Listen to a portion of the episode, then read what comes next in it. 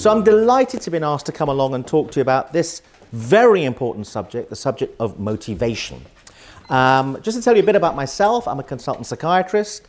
I've worked in the National Health Service as a psychiatrist uh, for many years, uh, but from about two thousand ten I moved into private practice in Harley Street. I've been a senior lecturer as well at academic institutions like the Institute of Psychiatry.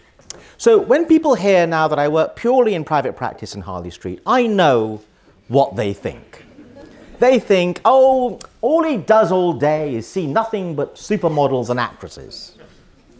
Well, it's a tough job, but someone's got to do it. So, up until now, you've been given talks by lovely, kind, gentle people. I'm afraid that's all about to change. I need to tell you a little bit about my style, which will become very apparent very rapidly, which is I'm a very irritating guy to be in a room with. I'm provocative, I'm challenging, and I strongly suspect that you will, by the end of this, be thoroughly annoyed and upset with many of the things that I've said. And I'm, I'm really sorry about that. I'm honestly sorry about that. At least I've apologized about it before it actually happens, which I believe demonstrates that I have insight into myself. And after all, insight is the important thing. Though my many, many psychotherapists have said this is just a rationalization for my bad behavior. But I will defend myself further by saying at least an irritated audience is an awake audience. So I'm sorry, I am going to say many things that are going to upset you, and there'll be time for you to challenge me back. And that's the kind of uh, dynamic uh, that we're likely to have, where uh, you are confused or, or, or upset by some of the things uh, that I'm saying. But I'm also believing that in provoking and challenging you, I am doing something more productive than just telling you something uh, you already know. Um, and I, I'm going to say that many of the things that you believe about the psychology of motivation are probably wrong.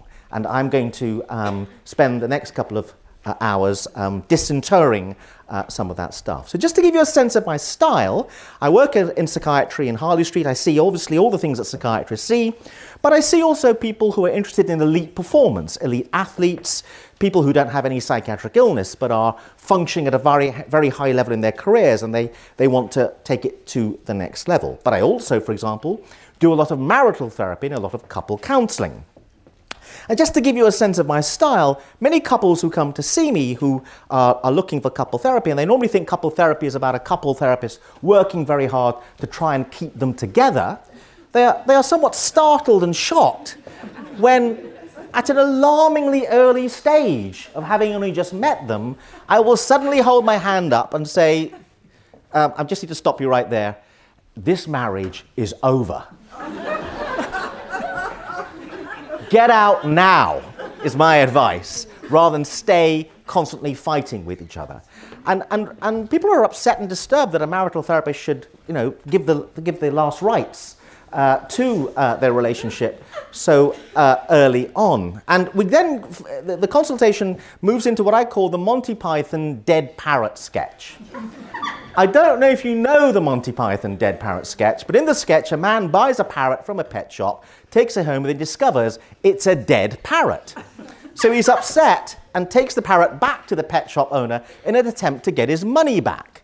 And there ensues a fight between the pet shop owner and the guy who's bought the dead parrot. The ma- guy who's bought the dead parrot keeps saying, look, it's a dead parrot. It's been nailed to the perch. It's dead and gone to meet its maker.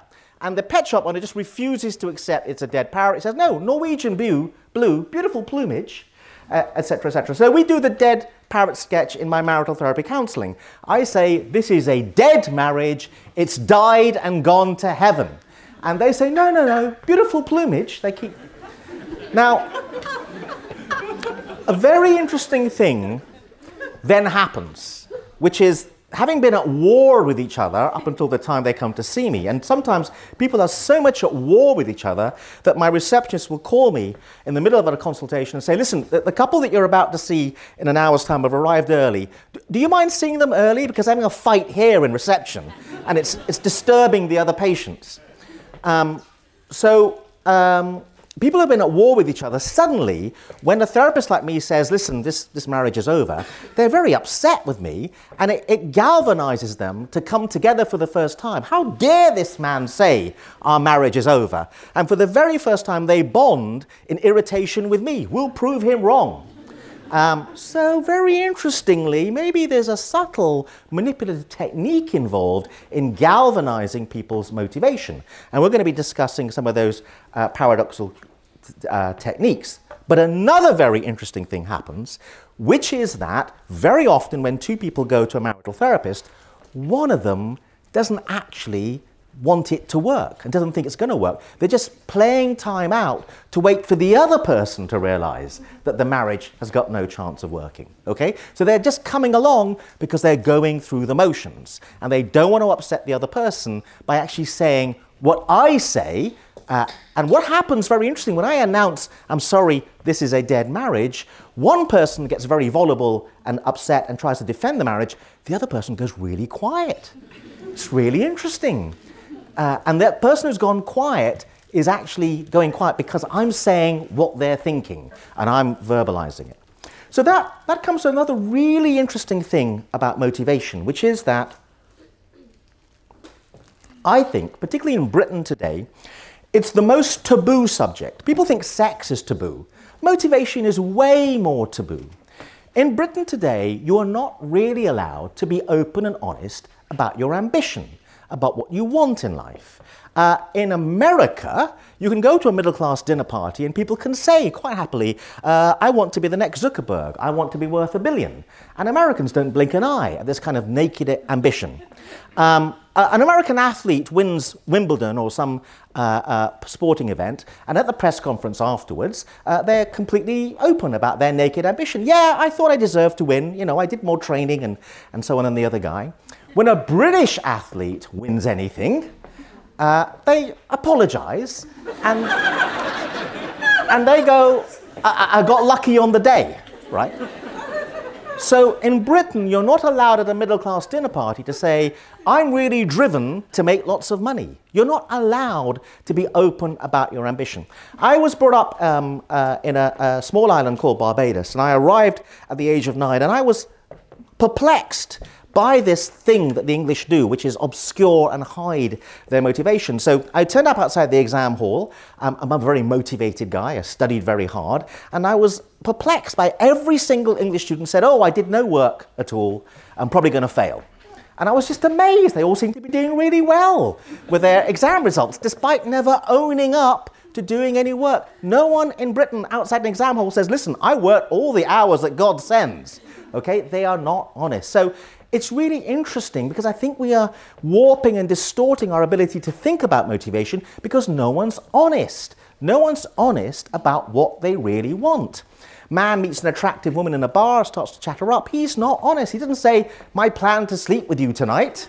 And th- there's obviously a reason why in that situation it would be wise to obscure your motivation. But, but think very hard about the last time people were honest with you, or you were honest with people, or even had an honest conversation about why you do what you do and why you want what you want and what you really want. And actually, because motivation is a difficult subject to get to the bottom of it, it's useful to have a conversation. It's why people come to a therapist, to think hard about what you really want. So we've just had a new Prime Minister, Boris Johnson. I've never heard an interviewer ask anyone like Boris, why do you want to be Prime Minister? To me, it's the most blindingly obvious question. Why do you do what you do? When people go to a therapist, I've been working as a psychiatrist now for many decades. Very rarely does a patient say, why do you want to be a psychiatrist? Why do you do what you do? It's the million dollar question. It's a very good question to start off a therapy session with. Um, and again, I understand it's tricky. It's difficult when the plumber arrives to say, why do you do plumbing? Okay. Um, Of course, the honest answer for most people's jobs is, I hate my job, I just do it to pay the rent. And that's not really a good starting point to whether you're going to get a good uh, plumbing experience with the plumber. Okay, so I'm going to tell you a true story about myself, and then I need to warn you that throughout my talk I'm going to be doing little psychological tests on you. These tests will involve me telling you a short story, then asking you a question about the story. So it's very important you pay attention to the story. Uh, this first story isn't one of those, so you can relax a little bit uh, on this one, but the, uh, just to warn you that other stories coming up involve a hidden uh, psychological test. So this is a true story. Um, when I was a medical student, Um, being a very ambitious medical student, I wasn't looking forward to the surgical firm. The surgical firm is where you as a group of eight medical students are attached to a surgeon.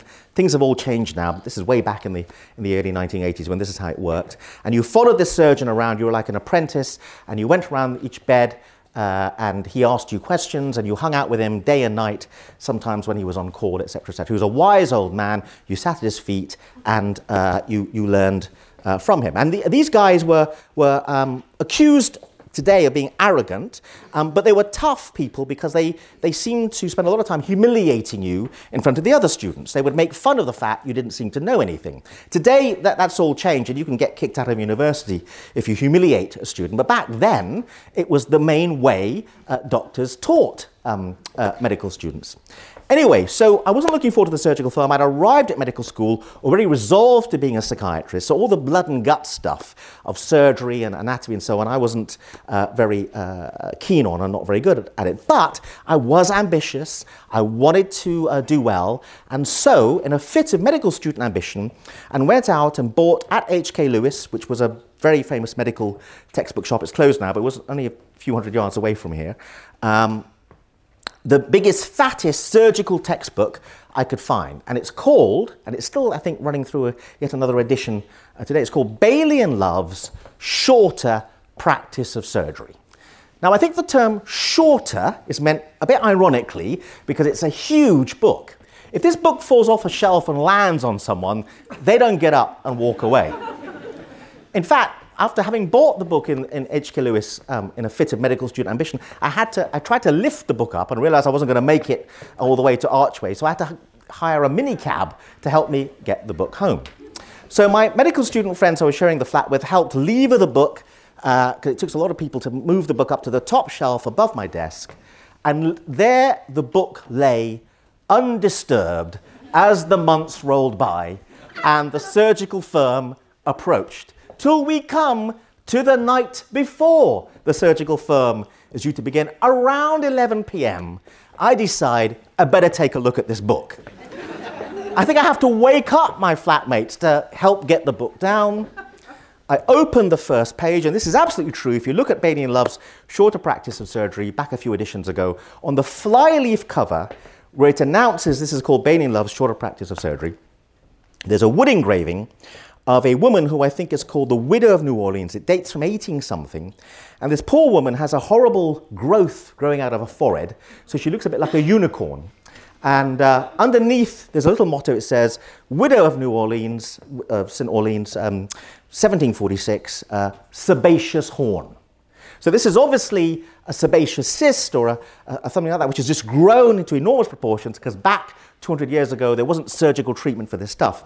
And throughout Bailey and Love's book, they, they seem to delight these two surgeons who used to work at the Royal Northern uh, Hospital in Highgate. They used to delight in travelling the world, taking black and white pictures of people um, harbouring enormous gross pathology that had grown to enormous proportions because wherever they were, uh, there was no surgery. So you've got pictures of people wheeling their hernia around in a wheelbarrow because the hernia has grown to such enormous um, size. But anyway, I didn't get that far into it, but I just got to the flyleaf cover.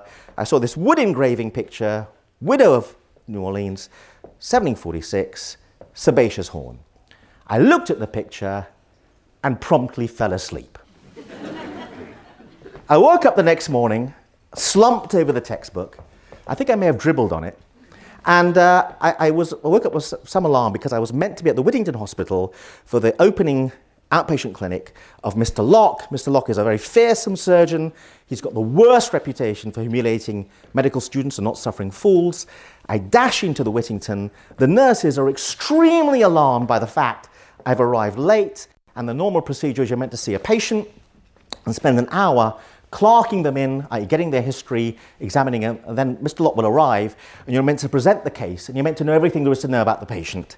And even then, Mister Lott still tears you apart because he finds stuff that you don't know. So um, they are very alarmed because I've only just arrived. Mister Locke is about to arrive. They, they say, listen, go into that room. There's a, the first patient's in that room. Do your best to see and, and talk to them about as much as you can. You've only got a few minutes. Mister Locke's about to arrive. We'll stall him out here, giving you a chance. I, I, I became even more panicky at their alarm because they were obviously very worried about what was about to happen. So I went into the room. I just had a chance to glimpse an elderly woman sitting quietly in a corner, and all I had a chance to do was observe she had a small bump on her forehead when Mister Locke rushed in, flapping white coat, about four thousand research fellows, medical students coming in behind him. He walked over to the desk, started shuffling papers on his desk, did the thing I see, and there's a lot of surgeons do, didn't make any eye contact with me, and just barked out a, a question. I, I, it took me a while to realise the question was addressed to me. He barked it, he's looking, looking down at the face, he said, right then, what's the diagnosis? Now you've got to understand a couple of things about this moment. First of all, I'm the most disorganised medical student in the country. I know no surgery. I didn't make it past the flyleaf cover of Bailey and Love's. So I was forced to say at this moment, the only diagnosis I knew in surgery. And I knew I was in trouble, but I still said it with a fair amount of confidence, but a kind of like lilt at the end, which suggested it was like a question. I said, uh, sebaceous horn? Now, this answer didn't just seem to be wrong. It seemed to galvanise paroxysms of rage from deep within Mister Locke. He turned and he scolded the other medical students. They had done nothing wrong yet. He said, how many times have I told you, don't say these random diagnoses? I mean, sebaceous horn, it's incredibly rare. That's such a mad thing to say. I've been a general adult surgeon for thirty years. I've only ever seen one case. How many times have I told you, say common things? He was beginning to shout at me. He glanced over at the patient, then glanced back at me, and another thing, and then he stopped mid-sentence and then did a double take. And had another look at the patient. And he said, my God, I think you're right. He went over, he examined the patient, and lo and behold, it was one of those one in a billion chances. It just so happened it actually was a sebaceous horn. The second case Mister Locke had seen in his whole career. At this moment, I was transformed in his eyes into some kind of surgical prodigy that I had on my very first day, with only seeing the patient for a few minutes, made a diagnosis he'd only ever seen once before. So Mister Locke held me in awe and reverence. I was kind of like the prodigy he'd always been hoping and praying would eventually come along.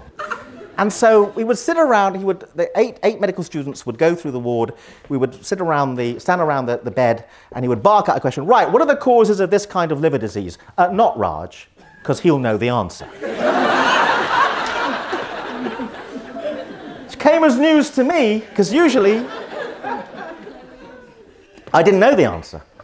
Um, but I've got to tell you something, when eight other medical students have had a go at answering a question, um, you've got a much better chance by the time it comes round to you to not say something quite so silly. So it became a kind of self-fulfilling prophecy, because he'd wait right to the end, and all the other eight students had had their answers machine-gunned by uh, Mister Locke. I kind of knew what not to say, so I wouldn't say the really stupid things the other eight had said, so I always said something, as far as Mister Locke was concerned, was actually very intelligent. So it became a self-fulfilling prophecy, and it kind of reinforced his view that I was this kind of surgical genius. And, and it became a, a, a while that we were like an old married couple. Um, as the medical students were giving their terrible answers, we'd, go, we'd, we'd look at each other and go, cuh, cuh, cuh. Medical students today, I just don't know.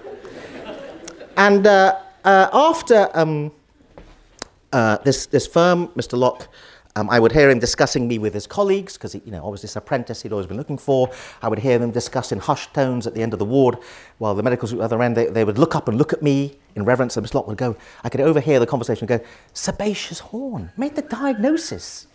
Just like that. Didn't even give me a differential diagnosis. You know, what else was possible? He was that confident he was right. Right, so um, one of the really interesting things about that story, which is a true story, and by the way, it's how I ended up doing the surgery, the professorial surgical house job, which is what the career surgeons do. Um, they were very upset at the end of the six months when I announced I was going to be a psychiatrist. I've got to tell you, they were. Uh, anyway, so what's interesting about me buying the textbook right there is an example of a thing that you see at the heart of the problem of motivation. People always do a bit, right? They do a bit towards the thing they're trying to be motivated for, but they never do enough. They never do nearly enough. I did a bit, I went and bought the book, but then I didn't go and look at the book, okay? So everyone's doing a bit. No one's never doing nothing. No one ever says, listen, I don't understand why I'm failing. I never study at all. No one ever says that, okay? People always go, well, I'm studying really hard. Why am I not passing? It's because you're not doing enough. It's not that difficult. But here's the point. Why is it people think they're doing enough? Why did I think buying the textbook would be enough as opposed to actually studying the thing? So that's one of the things, subjects we're going to be tackling. But I want you to notice something, that how much of motivation is about the show. Maybe I went and bought the book and I'm showing to myself and other people that I'm motivated. But how much of motivation is really the secret stuff you do that's beyond the show when you actually work hard and study to the extent that no one can see? So one of the problems is that unmotivated people are always thinking they're doing enough.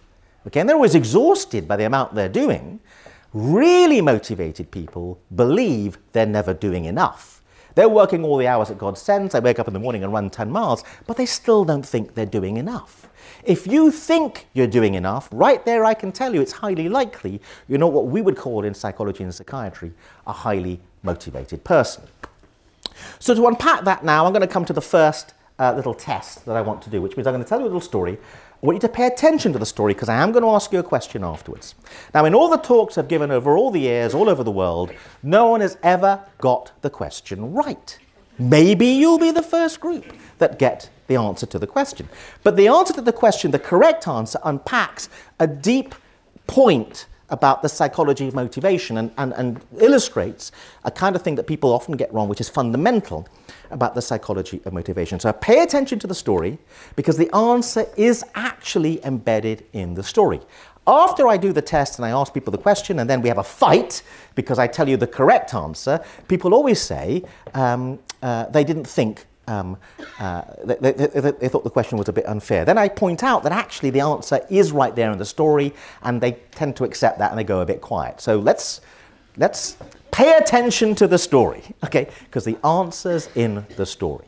It's a true story. So the story goes like this: in May two thousand, a uh, lottery that was shared across seven different states in the U S A, that's called the Big Game, had uh, rolled over sat w- week after week without being won, so that the uh, total sum of money by May two thousand that was available to be won with the purchase of a single one dollar lottery ticket had reached the giddy sum of three hundred fifty million U S dollars.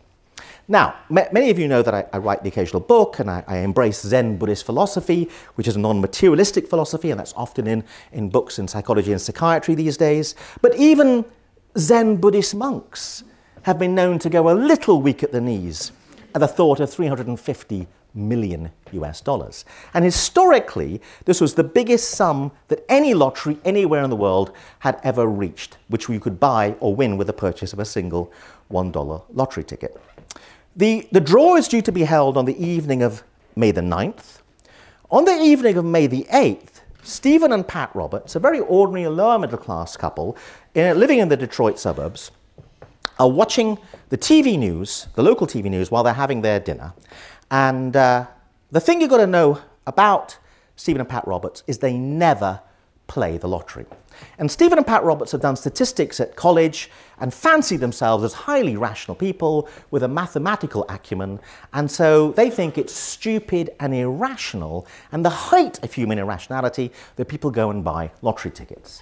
And should you have the temerity to mention you've bought a lottery ticket while you are near Stephen and Pat Roberts at a party, let's say, they will turn on you and spend the rest of the evening demonstrating mathematically how mad you were to go and buy the ticket. Pat has a favourite saying, uh, it's irrational and mad to buy the lottery because you actually, statistically speaking, have more chances of striking oil in your backyard than winning a big money prize. And you don't go digging for oil, do you? So me having told you this very important information about Stephen and Pat Roberts, I think you can take a wild guess as to where this story is heading. So on the evening of May the eighth, the draw is due to be held on May the ninth. Stephen and Pat Roberts are watching uh, the uh, T V news, and the big news in the local T V news is that there are queues around the block anywhere in the Detroit near area that sells lottery tickets, because people are aware that the giddy sum that the, the lottery prize has reached, and they're rushing at the last minute to buy another ticket. And because of that, the jackpot prize keeps going up and up, and as a result of that, more people rush out and buy a ticket, and we're in a vicious spiral upwards. And the T V news camera crews are panning across the extended queues as people queue to go and rush and buy a ticket. And as they're looking at these queues, Pat suddenly turns to Stephen Pat suddenly turns to Stephen and says, you know, Stephen, three hundred fifty million dollars is a lot of money. And I'm just wondering if you have a spare moment tomorrow, why don't you get a lottery ticket? Well, Stephen's absolutely flabbergasted at Pat's complete one hundred eighty degree turn, but he knows, as all spouses do, that no matter what mad and strange thing your partner says to you, you must maintain a zen-like calm and just agree. He's a bit nervous though, because he sees the big queues and he's got a very busy day. He works in a swimming pool refurbishment, has his own swimming pool refurbishment business, and he's got a busy day tomorrow. He's, he's not got the time to go and queue uh, for a ticket, but he just assents uh, to Pat's request. The next morning they wake up, they've even forgotten about the conversation they had about lottery, they have a rush breakfast, Stephen uh, rushes out, he's driving a pickup truck, he's going around collecting orders for his swimming pool refurbishment business. We get to around lunchtime, he gets a bit hungry, decides he's going to have a hot dog and Coke, pulls in uh, uh, on the high street where he sees a store, a general store that sells hot dogs and Cokes, goes into the store, is about to buy the hot dog and Coke, when he notices that the store doesn't just sell hot dogs and Cokes, it also sells lottery tickets. And magically enough, there is no queue. He remembers his wife's injunction for the night before and excitedly reaches into his wallet to buy a lottery ticket, but discovers he only has a single one hundred dollar bill. And rather irritatingly, the man behind the checkout refuses to make change. Stephen's in a bit of a quandary. He doesn't want to go home without having bought a lottery ticket. He knows it's very unlikely he's going to hit another store where there is no queue. So in a mad impulse, he says to the man behind the checkout, okay, I tell you what, I'll buy the hot dog for a dollar, I'll buy the Coke for a dollar, give me the change in lottery tickets. So from never having bought a lottery ticket in his life, on his first outing, he buys ninety-eight. He stuffs the lottery tickets into his coat pocket and rushes off, has the hot dog and Coke, carries on driving around the Detroit suburbs, taking his swimming pool refurbishment orders. They get home, gets home quite late in the evening. They're quite tired. They have a, a rush dinner. They go to bed. They don't watch the draw on T V that night. They wake up the next morning and uh, they're having breakfast and the T V is on in the kitchen. And uh, the big news on the local T V news is that someone somewhere in the Detroit area has scooped a jackpot prize of two hundred ninety million dollars, but mysteriously enough, that person has not rung in yet to claim the prize. There's a bit of a news vacuum when you haven't got a lucky winner, so the, uh, the, the news channel's got to fill the story somehow, and the technology available to the lottery company allows them to know where the winning ticket was bought. So the T V news camera crews have converged on the store that sold the winning ticket. And they're interviewing the guy behind the checkout who sold the winning ticket. And all of a sudden, Steve looks a bit more closely at the T V set and says, you know, Pat, that guy looks a lot like the guy who sold me my ticket. Their eyes lock across the breakfast table. Stephen rushes over to his jacket, unearths the tickets, and lo and behold, they have that winning two hundred ninety million dollars ticket. Anyone here will know what's the first thing the lottery company says when you ring in to claim a big money prize? By big, I mean, well over a million. Anyone knows what the lottery company says? First thing. So, so no one here has actually won then, because I was hoping to make my career in the stress of sudden wealth. Uh, anyone want to have a go? Don't lose it. Don't lose it? Yeah, very good, very good. That is the first thing they say. A lot of people say, they say congratulations, but no, they say, whatever you do, don't lose it. And, and right there, you know, that means someone somewhere has managed to lose the ticket between ringing up to claim the prize and going in uh, to actually uh, show the ticket, because you've got to show the ticket. Could you imagine having that conversation with your spouse? Excuse me, darling, have you seen that two hundred ninety million dollars ticket? Because I can't find it. Okay, now here, I hope you've been paying attention to the story, because here comes the test question. Every week, this is a true story, every week since May two thousand, Stephen and Pat Roberts have gone out and bought a single lottery ticket. They do it, you could even say, religiously. They go out and buy a single lottery ticket. They won two hundred ninety million dollars, they never played the lottery before, now they go out every week and buy a single lottery ticket. Here's the question coming your way, why? Why do they do that? Anyone want to have a punt? Sir? Because they lost the original ticket on the Good thought. No, no, I said they have won two hundred ninety million dollars. There's two hundred ninety million dollars to the, the richer. The chances of winning twice is less than it is for winning once. The chances are win- of winning twice are chances of winning. Why do you, why do you say that? You, you may be right statistically. I, I don't think you are, but why do you no, say that? I, um,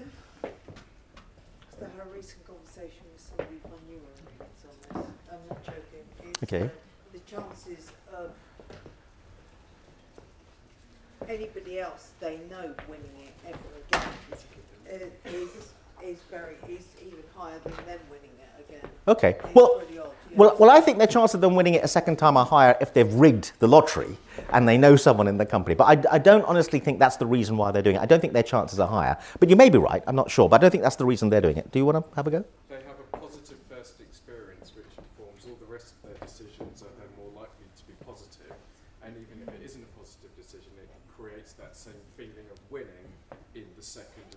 Okay, so let me repeat that in case people didn't hear it at the back. Sorry, I meant to repeat the questions. I forgot that bit, which is that they had a positive experience, this gentleman's saying, and we call this in psychology reinforcement theory. Uh, uh, it's the oldest motivational theory there is in psychology, and it's still dominant. Um, and that's why I'm about to take it apart. so uh, uh, the idea is they had a positive experience, that is they had a positive benefit, and that has now reinforced their behavior. So what you see if you reinforce the behavior of a rat in a maze, you give them a, a, a, a positive experience, they repeat the behavior. Um, and so that, that all makes some logical sense, right? Um, there's a deep, deep flaw, which goes to the flaw at the heart of many academic psychological thinking, which is that, yes, certain things are reinforcers. Food is a reinforcer. Money is a reinforcer. Certain rewarding things are reinforcers, but they're only reinforcers as long as you are in a need state for that reinforcer. So if you've not eaten for a, a day, and I offer you some food as a reward for a task, you are very motivated to have that meal. If I've just given you a large twelve-course dinner, right, and I try to motivate you by saying, uh, if you do this thing for me, I'm going to give you a really amazing meal right now, you're not motivated anymore. You have no need state for food, okay? So reinforcement theory only works, and that's why it's distorted the way psychologists think about motivation, because in laboratories, they generated the need state. They starved the rats, and then they gave the rats food. Well, yeah, the rats were really motivated. But how much time in the world is it the case, and this is a key point about motivation, motivation is a dynamic thing. Your motivation changes almost by moment to moment. And that's why science and psychology have been so weak at getting a handle on it. Psychology is very good at handling things that are stable. I'll, I'll get to the other questions in a minute, because other answers, because I've got their hands up. But I Q, I Q is very stable, intelligence quotient. Whether you believe in it or not, um, a lot of psychologists in the intelligence measuring industry believe in it. If I was to measure all of your I Qs, don't get alarmed, I won't do it today, and then remeasured it in six months later, it would be remarkably stable. Okay, that's a powerful construct that you can do science on, because you've got hold of something now that you can investigate. If I was to measure your motivation today, let's say to eat or to study, and then come back in six months' time, it's highly likely not to be quite so stable. So reinforcement theory, trying to motivate your children by offering them stuff that you think they'll find rewarding, is unlikely to work unless they are in a chronic deficiency state that drives them to want that stuff, okay? So here's the flaw with the reason why most people say they buy a ticket, which is they had a really positive experience. Yes, they had a positive experience. They're now worth two hundred ninety million dollars. Money is no longer a reinforcer to Stephen and Pat Roberts. And what's really interesting, challenging and irritating thing I'm going to say, is how difficult people find to think about other people's motivation. You and I are still motivated by money because we haven't got two hundred ninety million dollars. I've had, I meet many very high net worth individuals in my practice. I've got to tell you something. The one thing that does not motivate Stephen and Pat Roberts now is money, because they got two hundred ninety million. What are they going to do with the extra five million? They can't do with the first two hundred ninety million. And we find it quite difficult to think about other people who are not motivated by what we're motivated by. Okay, so that's a key point.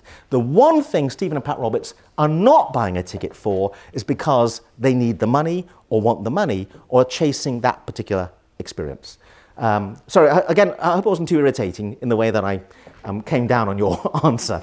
Um, let's go, let's have another go here. Uh, yeah, I think that's... Okay, well, let's just gentleman first, then you. Yeah, you, you go ahead. Oh, yeah, so yeah, I think uh, they really want to remind each other of the relationship that they have and how uh, the spouse, Steve in particular, cared about Pat and how that create, made them rich, so that they want to uh, keep coming back to this memento of, of their care for each other. Yeah, okay, so I don't know if people heard that at the back. It's, again, correct me if I got your, your answer wrong, but it's about, a, they, they, there was a moment of team working as a team or their relationship, yeah, which led to the buying of the ticket, yeah, and they're trying to remind themselves, yeah, or, or rekindle this kind of, yeah, experience, okay? Um, not, not a bad answer, but I don't think that's what Stephen and Pat Roberts would say. You, you wanted to have a go, sir? Um, yeah, I think most people uh, probably would play the lottery for many, many times without winning, and then finally they do win. Mm-hmm. And uh, when you win on the first go, you might be in an obligation to, to try and repay that by continuing. Ah, this is a very interesting answer. A lot of people give this answer, so you're in firm ground in terms of it's a widely held theory. So for people who didn't hear at the back, this gentleman's saying, and again I'm paraphrasing what you said, uh, uh, it was correct me if I got it wrong, that maybe because they know most people play the lottery for years and never win, and they had the temerity to go and play once and won big, maybe they feel a bit uneasy about that, maybe they feel guilty. And your argument is they're trying to maybe pay the money back, one dollar at a time. That's... That's my problem uh, with that uh, theory. It makes uh, them feel better. Yeah, it makes them feel better to buy a t- one dollar at a time when you're worth two hundred ninety million. Um, not a huge amount of guilt there, I think. But but that argument is not an unusual argument. I want you to notice something before we go any further. Can you see how people are thinking about motivation? What's driving them in the way they think? Okay, um, and I want what I'm trying to do is help you improve the way you think about motivation. And one of the ways to improve it is be aware of all the possibilities. People tend to gallop to one possibility very quickly. Anytime you're dealing with anyone, come up with five or six possibilities, because it will enlarge and make it more likely you'll get the motivation right. People only ever come up with one motivation. I do a lot of consultancy work for, for senior managers in, in top firms in the city. And I say, uh, they got team problems. My first question I say, this person you're, you're worried about is not doing so well, why do they come to work? And the first answer I get is because they want the money. Yes, but why do they want the money? And they, I get a blank look. You know, why does anyone want money? Well, it varies. Maybe he wants to collect Ferraris. I don't know. Maybe he's worried about his wife leaving him and he's got an expensive divorce on his hands. There are different reasons, and it leads to different motivations. So one tip is be aware there's a multiplicity of possible motivations. Okay, let's check a few more. We're running out of time, and I'll, then I'll give you the answer. Um, uh, let's go right at the back. There's a person right at the back there.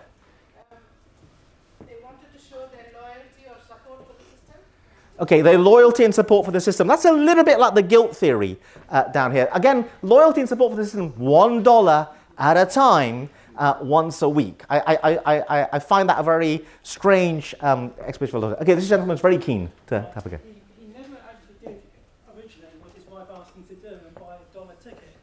He, bought, he spent ninety-eight dollars in terms of the change. Yes. So he's actually carrying out the command his wife originally asked him to do. Oh, I like that answer. Yes. Did, did everyone hear that answer? He's trying to carry out the initial command of the wife. Um, uh, you might get lucky tonight in a bar, given that answer you've just given. Um, so listen, uh, we're running out of time. I, I'd love to hear all your other answers, but I'm going to give you a hard time now. I did warn you the kind of therapist I am, which is I give people a hard time, okay?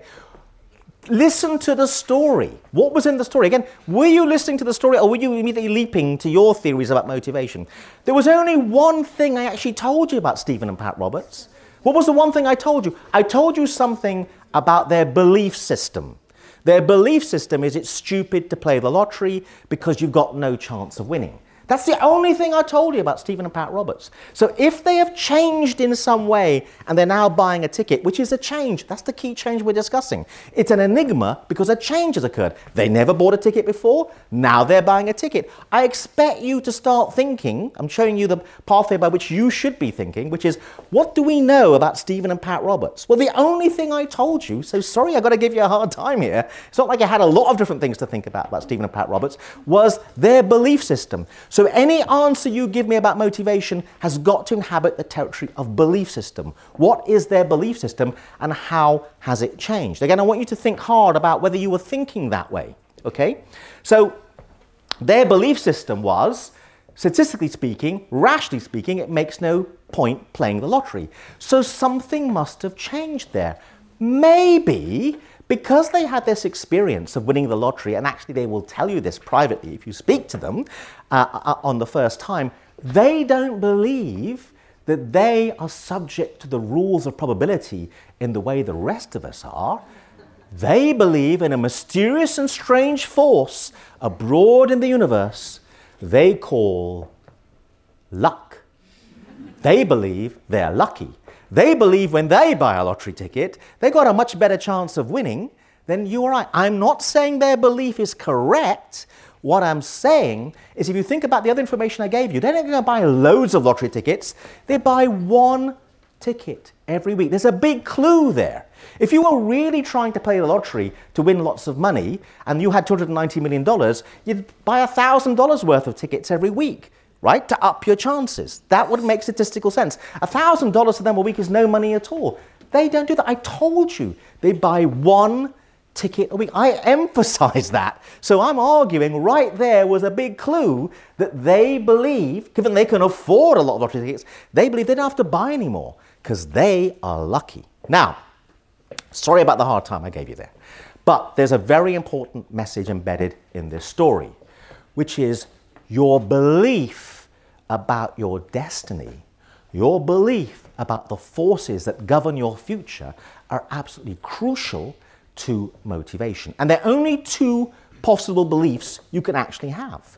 You either believe your destiny is in your hands, that is, if you work hard, practice at stuff, do stuff, turn up at lectures, try at various things, your destiny is under your control. You can determine the outcome. You want to go to medical school, you can determine whether you get into medical school by performing certain actions. You either believe your destiny, your future is in your hands, or you don't believe it's in your hands, in which case you believe you're the victim of circumstance. You believe that no matter how hard you work to get into medical school or whatever it is you want in life, your chances of getting it are slim to non-existent or not very good because many other forces are in play. And psychologists divide the two basic groups of people into being internals or externals. Rather than internal, internals believe their destiny is in their hands. They believe that they can achieve what they set out to because if they throw enough hard work at the problem or resources at the problem, they will achieve their outcome. Externals believe they're the victim of circumstance. They don't believe that they determine the outcome. So let's examine what happens when an internal and external go to a job interview. And, as unfortunately sometimes happens, they fail the job interview. The internal comes away from the failure of the job interview and takes responsibility for the outcome. They say, I failed the job interview because it's my fault. I wasn't good enough. I didn't have the right qualifications. I didn't study hard enough. I didn't perform well enough in the interview. I want you to notice something. That emotional valence of the experience of taking responsibility when bad things happen is horrible. It's horrible to come away from a job interview to fail it and say, it's my fault. It's a deeply unpleasant emotional experience. And that's why it's not popular. But in the long run, your chances of succeeding at job interviews arise if you take responsibility and say, I didn't work hard enough, it's my fault. Because then you go away, get over the setback, and overcome the emotional disturbance of the experience, and study harder, get better qualifications, practice your job interview technique, be videoed, et cetera, et cetera. You do something about the problem. Let's examine what happens when an external fails a job interview. They're crying into their beer in the pub afterwards. Their friends say, how did it go? And this is what an external says. You know what? I didn't stand a chance from the beginning. They were against me from the minute I came into that room. I could detect it. They're biased, they're prejudiced, they're unfair, there's nepotism. They've got someone else in mind. It was just a show showcase because they had someone else in mind. Externals do not take responsibility for bad things that happen to them. It's someone else's fault. It's not their fault. Now that is a great thing to say. Within the first few hours of hearing you failed the job interview, that's a much emotionally better place to be. It's not my fault. But in the long run, it's a bad place to be in terms of motivation. I am not, by the way, saying that the answer to life, the universe and everything is to be a highly motivated person. Being a highly motivated person comes with certain costs. We'll get to that. Um, uh, let me just stop that timer. We're running out of time. Um, and we've got to take a Uh, a short break. Um, but what I am saying is that if you want to be a highly motivated person, and there is a direct link between being a highly motivated person and being successful at things like weight loss, job success, pay rises, being better at friendship, et cetera, et cetera. If you want to be a highly motivated person, the starting point is, are you internal or are you external? And the big failure at the heart of the motivation industry, and they're motivational gurus that will take your money quite happily uh, all over the world, is they don't start with that starting point. What are you? Are you internal or external? Because if you're external, you've got to move towards being more internal. Start with your kids who are very unmotivated, perhaps, which is, are they internal or external? That's the key question to ask. And the, the way you get at that question is, when bad things have happened to you before, whose fault was it? What you are looking for are people who take responsibility for the uncomfortable, difficult things that happen to them, which is a very rare thing in the world.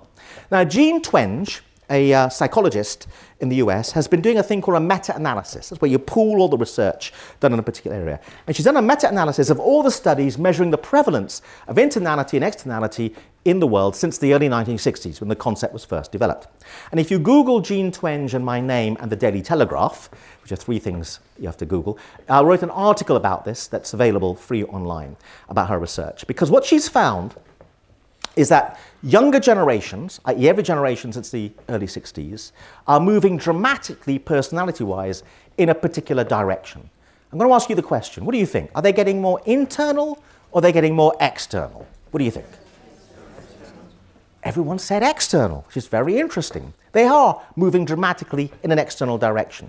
And again, what's really interesting, one source of conflict between generations, between you and younger people or your children, will be that they'll be a hell of a lot more external than you. And that's the source of conflict. One source of conflict between you and people in general, if you are internal, is the conflict arises from the fact you're dealing with an external person and vice versa. So get a sense, when you're in conflict with someone, what are they? Are they internal or are they external?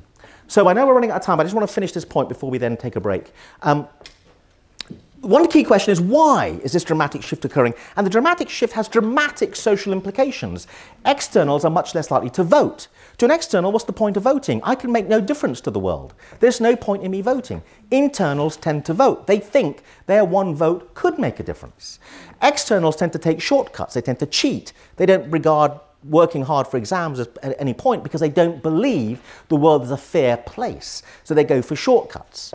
So rising crime levels, rising levels of uh, uh, apathy, rising levels of people not voting can all be explained uh, by uh, this tr- shift towards externality. On the Today programme, a news programme on Radio four, there are lots of interviews and debates, usually ex- discussing some social phenomenon. Something's gone wrong. Uh, education system's gone wrong. Children aren't doing so well in schools anymore. Uh, rising crime levels in a particular neighbourhood. Stabbings in London. Listen carefully for the explanations given as to why people do stuff. Because the explanations are always external. The reason why this person did the bad thing they did was because the bad housing they were in, the terrible childhood they had, the terrible toilet training the Freudian dad didn't give them, et cetera, et cetera, et cetera. And I am not saying it is not the case that external factors play an effect on people's lives. But when was the last time you heard someone say, the reason why that bad person, that person did the bad thing they did is because they chose to do it? Okay? The variable, the last variable, which is personal responsibility, is getting squeezed out by all the other variables. Um, so that's a deep problem in our society. We can't discuss personal responsibility. The reason you did the thing you did, which was the thing you shouldn't have done, was because you chose to do it, as opposed to the long list of external explanations, which detract from personal responsibility and stop you making the necessary steps to change and take responsibility for your life. So, Niall, I'm aware we're running out of time. I just want to make one final point, then we'll close for the break. So, um, why, why is this happening? Um, one theory is the rise of social science explanation. Uh, what psychiatrists and psychologists do, they excuse your behavior because they find an explanation which takes you away from, you've got to take personal responsibility for your life. The other really interesting theory is, uh, the two other interesting theories are what's called the big news theory. The big news theory is you turn on the T V at night, you watch terrible events from all over the world, flooding in Pakistan, earthquake in Bangladesh, and you feel overwhelmed by the idea the big world's happening out there and you can make no difference to it. two hundred fifty years ago, there was no big T V news. The only news was local news. You leaned over a garden fence, your neighbour told you something about some other neighbour was doing something, and it was local community news that you could do something about. So we are overwhelmed by big T V news. And so that's one argument, that you should just stick to, largely speaking, not always, but get more involved in your community, because you will feel more empowered about local issues that you can do something about. One final theory is the rise of blame culture.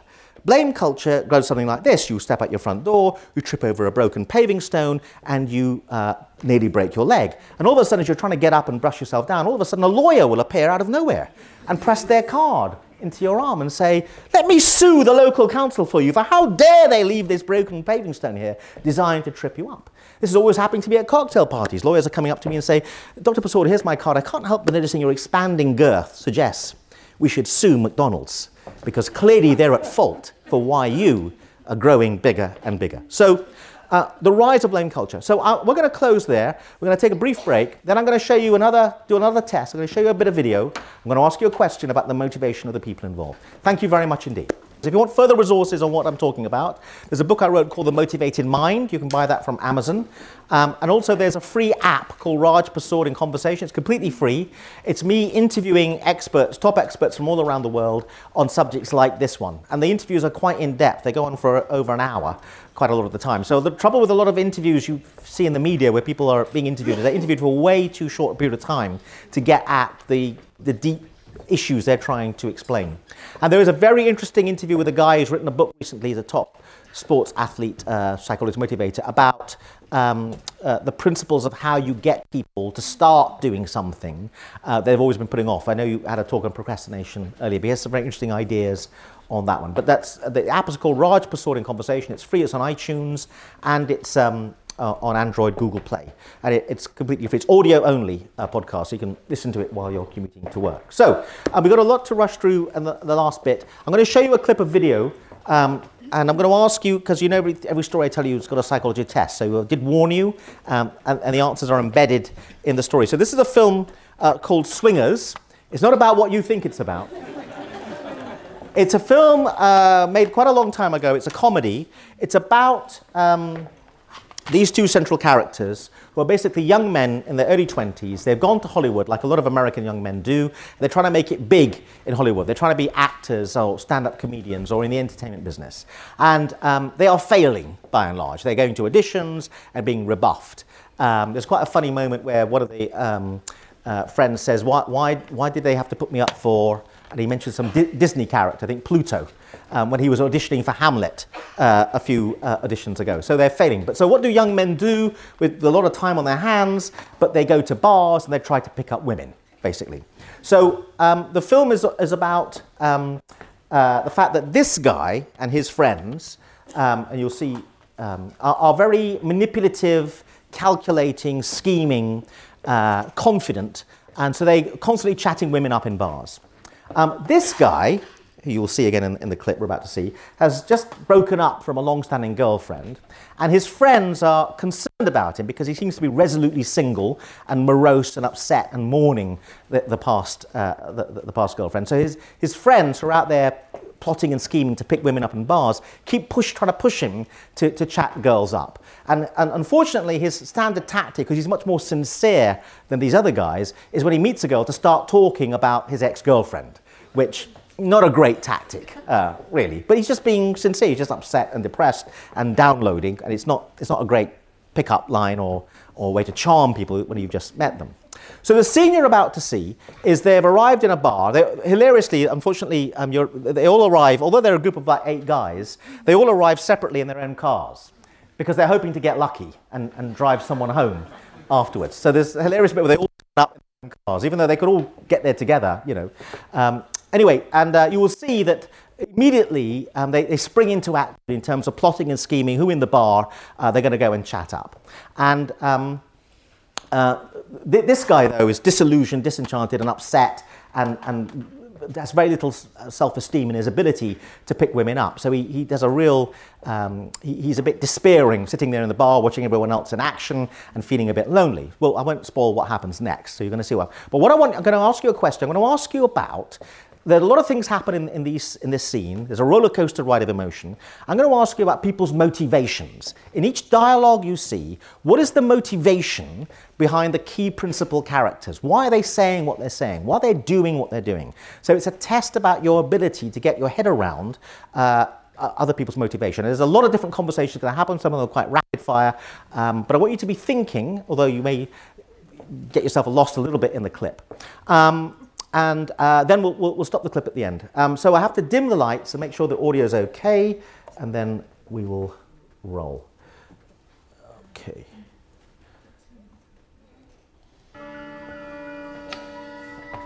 What do you say, man? You can tell by the way I use my walk, I'm a woman's man, no time to talk. Can you all hear that? Yeah.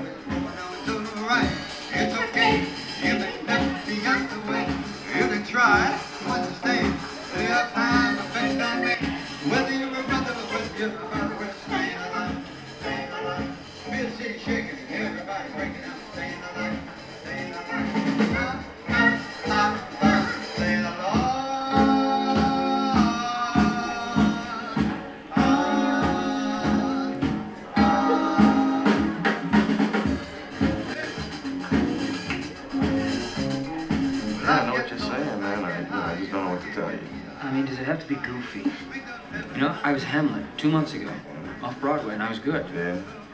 Wow. Someone got out of schoolroom today. I think they like our vibe.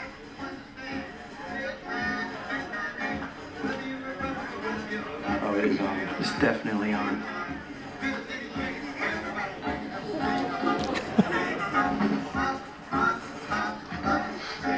God bless you guys.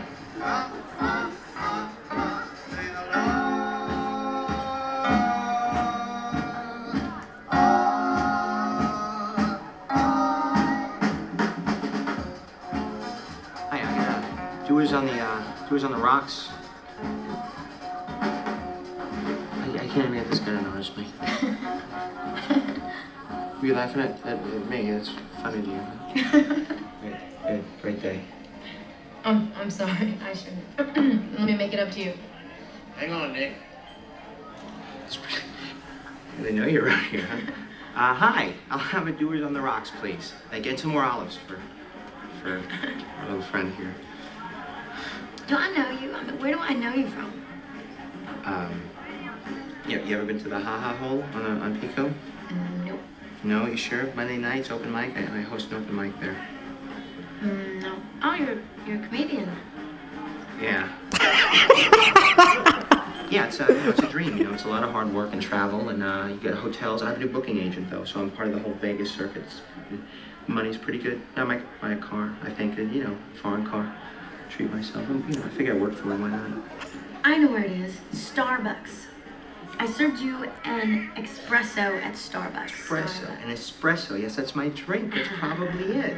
That's great. It's not funny. You came in and, and, and asked me for an application, and then I took you and introduced you to my manager. It's been a while ago, because I'm, you know, right now I have a booking agent, because I've been, you know, booking, I have a booking agent now that I got, he's part of, uh... No? Yeah. No, I think it was about two weeks ago. It was probably longer, because things have been going very well lately, so I haven't been looking for a job in a while. It could have been somebody that looks like me, because there are a lot of people who look kind of similar, I have a face that's similar. Better oh, yeah. All right. With, uh, just, just, I'll just take this. It's been doing very well. Thank you. Uh, uh, thank you. Nikki. Nikki. Thank you, Nikki. Mm-hmm. You got digits, baby. Yeah, what a surprise. What's wrong with this sweetheart? The beautiful brunette baby. Look, she didn't like me, okay? I've been a fool of myself. Baby, don't talk that way. You're all right? so you're so money and you don't even know it. That's what I keep trying to tell you. So money. Could you not mess with me right now? Baby, we're not messing. We're not. Don't you want me like a big bear with, with, with claws and with fangs, big man? Fucking teeth, yeah, man. Fucking teeth on you. She's just like this little bunny who's just kind of cowering in the corner, shivering. Yeah, man, just kind of, you, you know, you got these claws and you're staring at these claws, man. You're thinking to yourself with these claws, you're thinking, man, how am I supposed to kill this bunny? And you're how am I supposed it, to kill you're this bunny? At yeah, you're not hurting it. You're just kind of gently batting the bunny around. You know what I mean? And the bunny's scared, Mike. The bunny's scared of you. And you got shivering. These fucking claws, you got these fucking claws and these fangs, man. And you're looking at your claws and you're looking at your fangs. And you're thinking to yourself, I don't know what to do, man. I don't know how to kill the bunny. With this, you don't know how to kill the bunny. Do you know what I mean? You're like a big bear, man. So you're not just like fucking No, I'm not fucking honestly. Like I'm telling you, your money. You're so fucking money. All right, I want you to go over that room. I want you to get those digits. Your money. Come here a second. Listen to me. Now look it. When you go up to talk to her, man, I don't want you to be the guy in the P G thirteen movie. Everyone's really hoping makes it happen. I don't want you to be like the guy in the rated R movie, you know? The guy you're not sure whether or not you like yet. You're not sure where he's coming from, okay? You're a bad man. You're a bad man. You're a bad man. Bad man.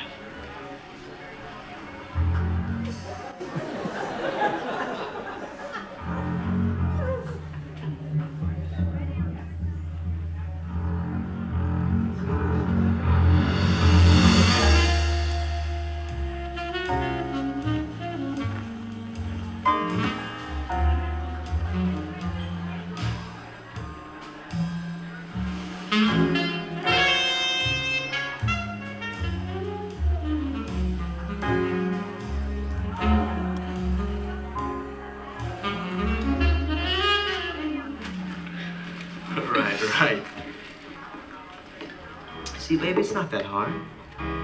eight one eight. three one zero. Mm-hmm. So how long do I wait to call? A day. Tomorrow. Tomorrow, then a day. Yeah. So two days. Yeah, I guess you could call it that. Definitely. Two days. Two days is like industry standard. No, I used to wait two days to call anybody, but now it's like everyone in town waits two days. So I think three days is kind of money. What do you think? Yeah, well, but two's enough not to look anxious. Yeah, two's enough not to look anxious, but I think three days is kind of money. Yeah, you know? But you know what? Maybe I'll wait three weeks. How's that? And tell her I was cleaning out my wallet and I just happened to run into her number. Then ask her where you met her. Yeah, let's go where I met her. I don't remember. What does she look like? And then I'll ask if we fucked. Is that, would that be tea? Would that be the money? You know what? Ha ha ha, Mike. Laugh all you want. But if you call too soon, you might scare off a nice baby who's ready to party. Well, how long are you guys gonna wait to call your babies? Six, Six days. I don't know, schools or philosophy, yeah. They all can fight each other. I mean, it's like, people they do, right? I think I like this town. No, no, no, I'm gonna go to the hospital. Yeah, that's what I do. Why don't you go on, asshole? What'd you say, bitch? So watch where you're going, bitch. Oh, so you want something, hey, huh? Hey, fuck him up. Smack that fucking bitch. Smack it! Yeah, motherfucker. Come on, let's go. Let's go. Come on. Yeah, I got a fucking problem, motherfucker. Let it go. Yeah, come on. Yeah. No, you're the fucking bitch, baby. What come up? On, bitch. Come on, you little fucking pussy. Do it. Slap that. Slap that. Roll up, bitch. Roll up. Hey, you're a fucking bitch. You wanna go? Hey, you're a fucking bitch. You're the fucking bitch, you're the fucking bitch. Huh? Huh? You're the fucking bitch.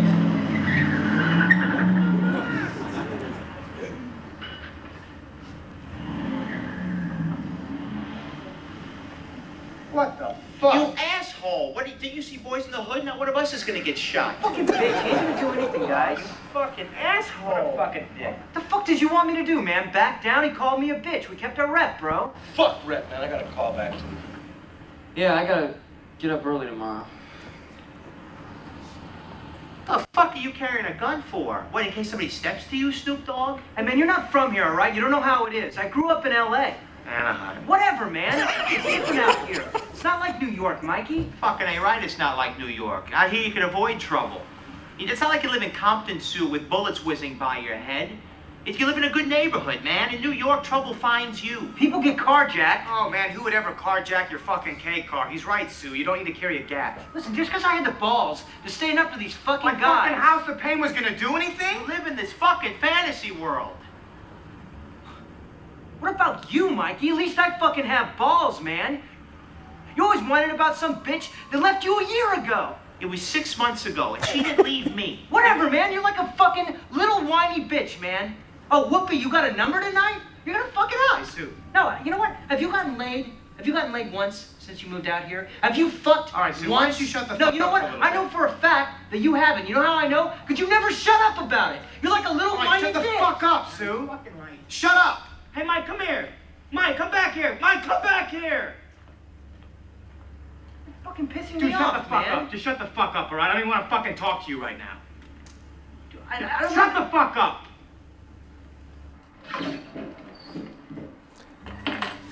He was told to wait three days before making that phone call.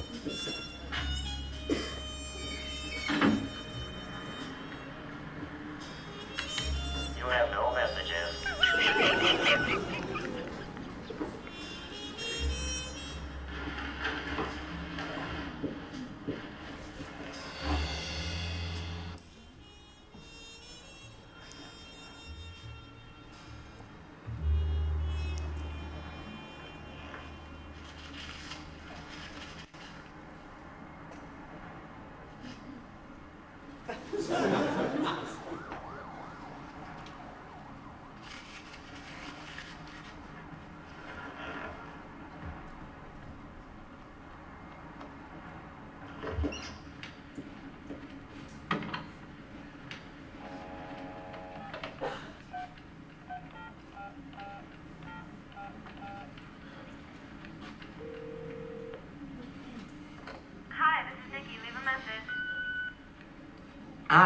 Nikki, this is Mike. I met you at the um, at the Dresden uh, tonight. Uh, I just called to, to say that I had a great time, and you should call me tomorrow or in uh, two two days, uh, whatever. Anyway, uh, my number is two one three, five five five, four six seven nine.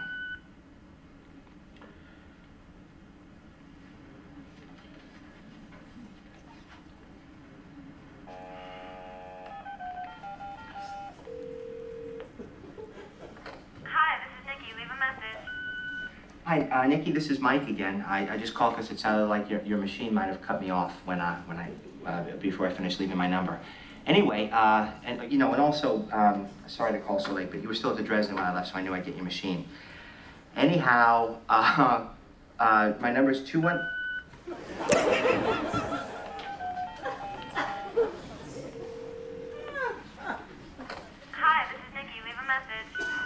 two one three, five five five, four six seven nine, that's it. Just want to leave my number. I didn't want you to think that was uh, weird or desperate. uh, hang out and uh, see where it goes, because it's nice and, uh, you know, no expectations. So, okay? Thanks a lot. Bye-bye.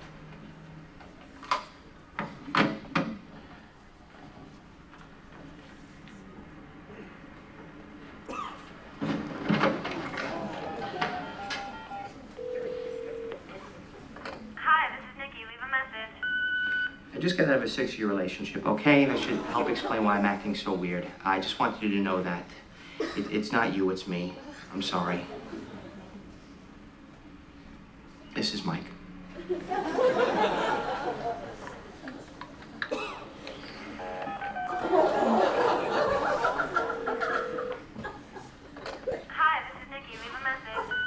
Hi, Nikki, this is this is Mike. Could you just uh, call me when you get in? I'm gonna be up for a while, and I'd just rather speak to you in person instead of trying to fit it all into... Fuck! Hi,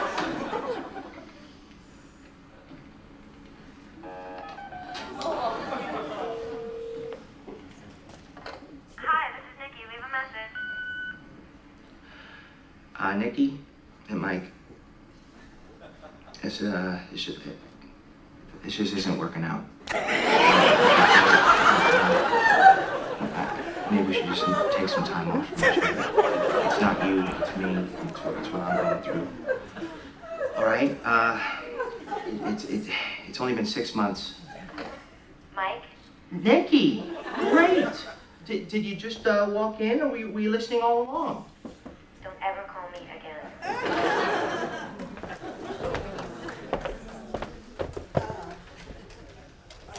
Okay, so. Um, I love this clip. I love the way they go through a relationship, well, he does, uh, by himself on an answering machine. And I love the bit where he goes, um, uh, it's not working out. I think we need to take a break from each other. Um, so, okay, so there are lots of different things that happen in this clip, um, and I'm going to talk a little bit about it. Of course, psychiatrists are in grave danger of overanalyzing uh, movies and clips, and some of the things I may say may have nothing to do with what the actors or the director intended to say. But I like... use clips to discuss behavior, because one of the big failings of academic psychology and psychiatry, they give you PowerPoint demonstration after PowerPoint demonstration with lots of data and numbers. But what we're actually trying to talk about is behavior, and movie clips allow us to discuss actual behavior. So again, sorry to be very provocative and challenging, but any academic who stands up in front of you and doesn't show you a piece of behavior to discuss, I'm afraid I'm very suspicious about, because they're not making the correct transition from data in the laboratory, which I think is very important, to real life situations. Um, I can't go around filming people in real life situations and show it to you, that would be unethical, but I can use movie clips which give us a sense of what happens in uh, real life. So the first point I would make is there's no doubt in anyone's mind, this guy, when he gets back to his flat, is highly motivated. So it's a good example of where being highly motivated can backfire. No one disputes the fact he's very driven, but interestingly, that very drive backfires. Why is that? One of the reasons for that is he's so preoccupied with his own internal state. He comes back to the flat. There's just been an incident which has disturbed him. The incident outside the bar where there, someone pushed someone, there was a bit of an argument, and then it ended with someone accusing him of basically not having balls. And it was a very desperate moment for him. He was attacked by his friend who criticized him. So he leaves that scene and arrives now in the flat. Would he have made the phone call if that incident hadn't happened outside the bar is a key question. Was there a sense in which that phone call was galvanized by that chiding remark his friend said um, about how about his behavior? And interesting, the friend made a, a prophetic prediction. He said, I know you got her number tonight, but you're going to screw it up. Okay, and he didn't listen to that, because actually that was a, a, pro- a prophecy that turned out uh, to be correct. So emotional disturbance, well, maybe his motivation ultimately was to deal with his emotional disturbance at that moment, and he wasn't thinking, which is what you have to think about in relationships, which is about the other person. The other person at the end of hearing all these twelve different answering messages would, would come to a conclusion about him, which is not, not flattering, and he's not thinking that way. Why is he not thinking that way? Because his own internal state is of such strong emotion is dominating the way he's thinking about the world, and that ultimately backfires on him. Now, the other really interesting moment, I think, and there are many interesting moments in this in this clip, is he gets he has an unfortunate conversation with the girl. He's trying to pretend he's a he's a successful comic. He's trying to learn from his friends who who say that kind of stuff in order to um, uh, pick up women in, in bars. So he, he's not very good at it. You can see that he was having a go at saying I'm a successful comic. And then the the the, the girl says, "Oh, I remember you. Yes, you came in and asked for an application form for a job at Starbucks." And he is crushed by the fact that she's seen through him, and he leaves uh, with his tail between the legs. Now, the, this is a very interesting moment because he's upset and deflated. The two friends are basically trying to have a motivational conversation with him to motivate him to get back in there. And I think this is really interesting because in a way, they're doing a bit of amateur psychology, okay? And what is the method they use? It's a hilarious conversation they have. They say, you're a bear, you've got claws, you're batting the rabbit around. It was a bizarre very strange conversation. What are they trying to do? What's the, what's the tactic here? They're trying a couple of very interesting things. They're trying to say, uh, uh, amongst other things, that you can do this. They're trying to G him up, and they're using emotion. They're trying to reassure him. They're trying to G him up and say, you can do this, okay? And they have a very, very um, intense conversation. Now, no, no academic psychologist would say what they said to a guy in that situation. But one of the things they had going for them, I think, although it was a bizarre series of statements they made, was that they just felt really strongly for him, and maybe he could detect that. Maybe he could detect the fact his friends were on his side, and his friends in saying, get back in there, get back in there, maybe that was what motivated him. It was the social support he got from his two friends, although they were saying really bizarre stuff, uh, to be honest. Now, another really interesting thing happens just before he goes back in. The friend pulls him aside. The other friend goes back and sits down, and he says, now listen, I want you to not be the guy in the, in the in the movie that everyone's rooting for. I want you to be the guy that everyone's not really certain about. Now, it was, again, it was a bizarre series of statements. It's not entirely clear what he's trying to say, but what he is trying to say is, and he, do, he does it in a veiled manner, is don't care so much about this. Be the guy that doesn't care so much. You care too much, and because you care too much, you're you're overly anxious, and because you're overly anxious, it doesn't it doesn't go right. Now, he doesn't say exactly that in those words. I, that's my interpretation of what he's trying to say. But what I like about this is he's using a metaphor. So he says he uses a thing. He accesses the idea of a movie. Be the guy in that movie. He's trying to find common ground in terms of a common experience. And one of the big failings in academic psychology when it tries to motivate people and uses data and experiments, it doesn't use story. What I've done today is I've told you a lot of stories. Uh, you were having a, a talk earlier about memory and how people remember things. People remember stories.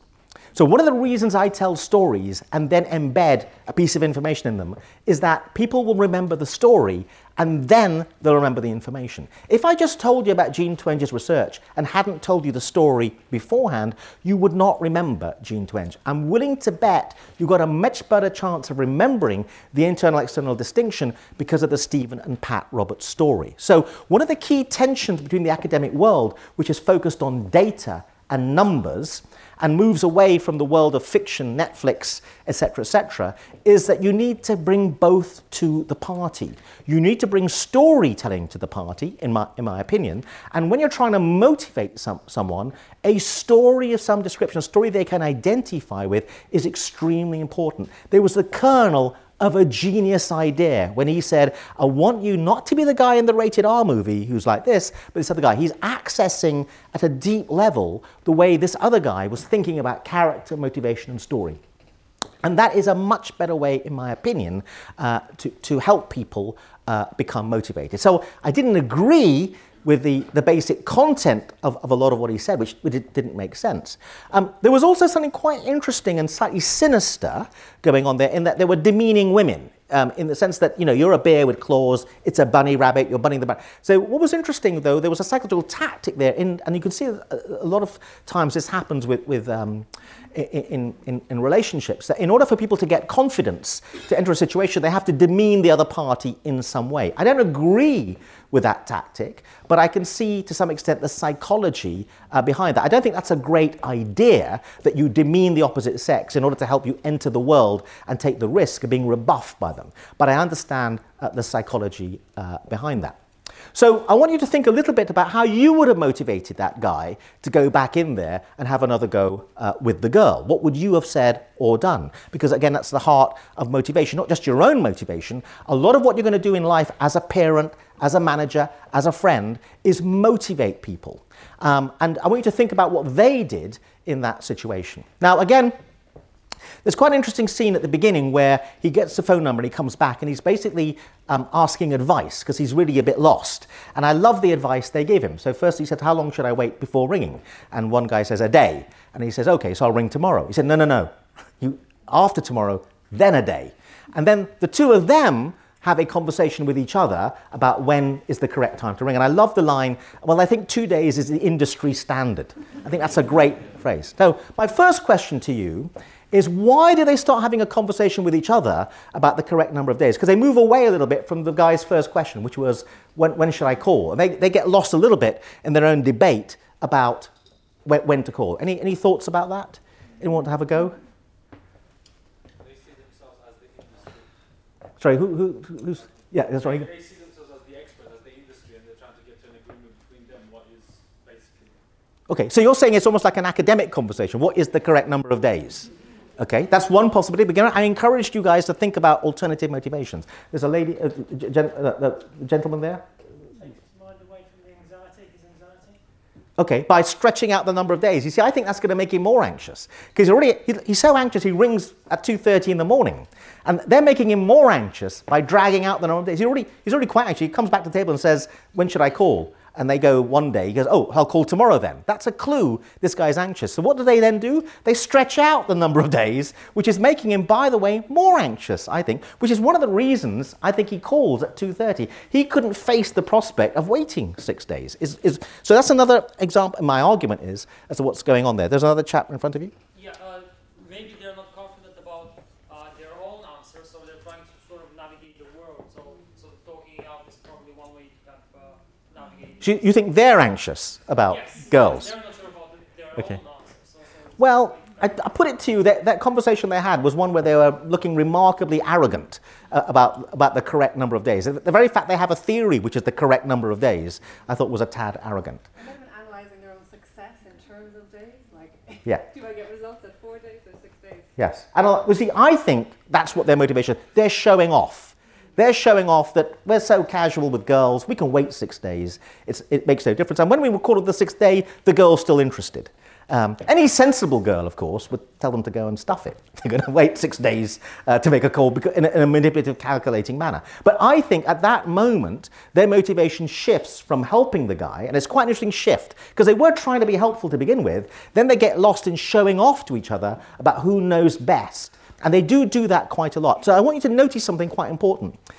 It's a shift that happens very quickly and subtly. To begin with, they were trying to help the guy, then they start showing off to each other, okay? And I want you to notice, I'm not saying I'm right. One of the problems of psychology and psychiatry, you can never know for certain what's going on inside people's heads. But be aware that the motivation that began at the beginning of a conversation is not necessarily the motivation at the end. And that's a famous con man's technique called bait and switch. Bait and switch is you think this person's being very kind and understanding, and the conversation begins that way, so you develop a certain view as to their motivation, and actually, at the end of the conversation, something else is going on, and you haven't detected that a new motivation has arrived. So again, another idea that's very important here. It is not the case that all conversations begin with the same motivation and end with the same motivation. Maybe something else happens. I think, I'm interested in your opinion, anyone who violently disagrees, please feel free to take issue. They begin to show off to each other, and And the motivation now has changed. Um, now, another question. He likes to ventilate about um, the, um, the, the ex-girlfriend. And, and notice that the argument that happens outside the bar, someone says, um, you know, you got left by someone who left you um, a year ago, and you're still going on about it. And he said, no, it wasn't a year, it was six months. Okay. So in his attempt to correct the number, the number of time, he's missed the point. The point is, you're going on about it way too long. So someone's telling him something, why is he not picking up on that? What's going on there motivationally? People are telling him, you go on too much about your ex-girlfriend. Why is he not? He does it again on the answering machine within three phone calls. He, you know, the reason I'm acting kind of weird, I just got out of this long-standing relationship. What? This is a very common human tendency to go on and on about something, and it's not going to get you anywhere. So why is he doing it? Why do people do that?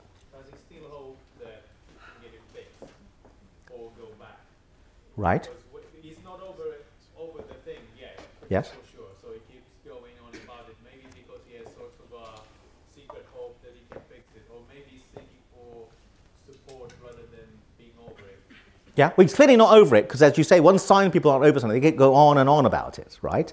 But but what's he thinking is going to happen by going? Because all that's happening is he's cheesing people off around him, not just the girlfriend. I think the friends are getting a bit exasperated with him, and I think that's why they're so desperate he's successful with a girl. That's one of the reasons that conversation, at a deep level, their agitation is, Jesus, I hope he just picks someone up sooner or later, because he's really dreary to have around. I think that's another dark motivation that's going on. Yes, they began by wanting to be friendly and, and helpful, but after a while, it's dreary to have someone going on and on and on. So now they get desperate that he, that he picks someone up. He was a liar. Yes? Yes. Yes, that's true, yes. But I want to go back to the question, why do people go on and on and on about something when we can all see from, as it was, it's not getting you anywhere, it's just cheesing other people off. Still his reality. Sorry? Still his reality. Yes.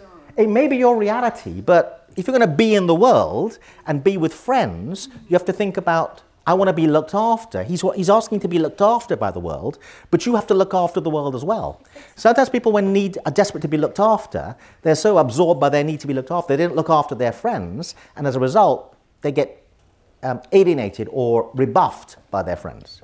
Someone else? The external, the external mindset that you were describing earlier is showing that sort of self-centered and not willing to take responsibility, changing his own life.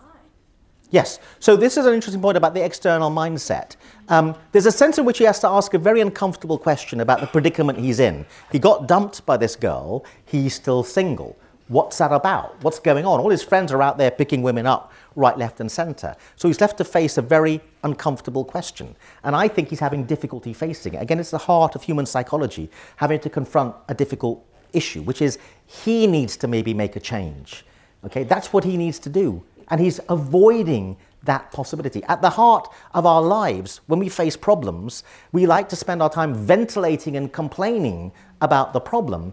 Ultimately, I'm sorry to break this news to you, therapy is about a deep point, which is you are going to have to make a change. And we're so desperate to not make that change that we do all sorts of other things, complain, et cetera, et cetera.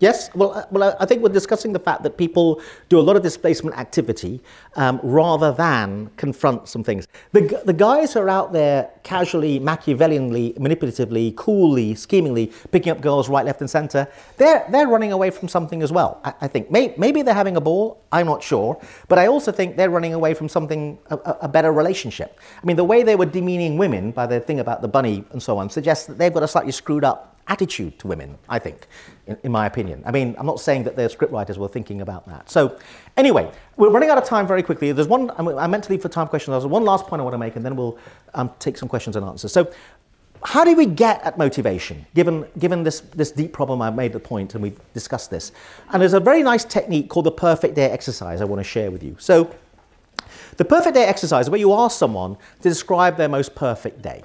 It's not a good day you want to be described, you want a perfect day. What a perfect day means is when we discuss the day, and the rules of the game are you have twenty-four hours, I give you a blank check, you could spend any amount of money you like, you could do anything you like, and you could even play a little bit fast and loose with geography. I'm going to give you an example of a perfect day that a client told me. Um, but what I want to hear about is perfection. I don't want to hear about a really good day, I want to hear what a perfect day would look like. And the tyranny behind the idea of perfection is that we can't improve the day. We take something out, put something in, you can't improve the day. So the rules of the game has to be twenty-four hours. I'm not discussing a perfect week or a perfect month or a perfect hour. A perfect day, you have a blank check, you could do anything you like in the perfect day. There are no holds barred in terms of resources available to you. What would look like perfection? So here's an example. A client came to me, and I have his permission to, to discuss, although I will disguise details to protect confidentiality. He was a very successful man, had achieved all his goals in his life, and uh, wanted now to be a novelist. And being a completer, he was always very successful, it was somewhat of a surprise to him that he couldn't finish writing a novel. He must have started but not finished about twenty novels. He was perplexed. He came to me and said, what's happening? What's wrong with my motivation? I want to finish the novel and publish it. And I'm normally a completer. I normally succeed at all my goals. What's going wrong? So I asked him to do the perfect day exercise. Here's his perfect day.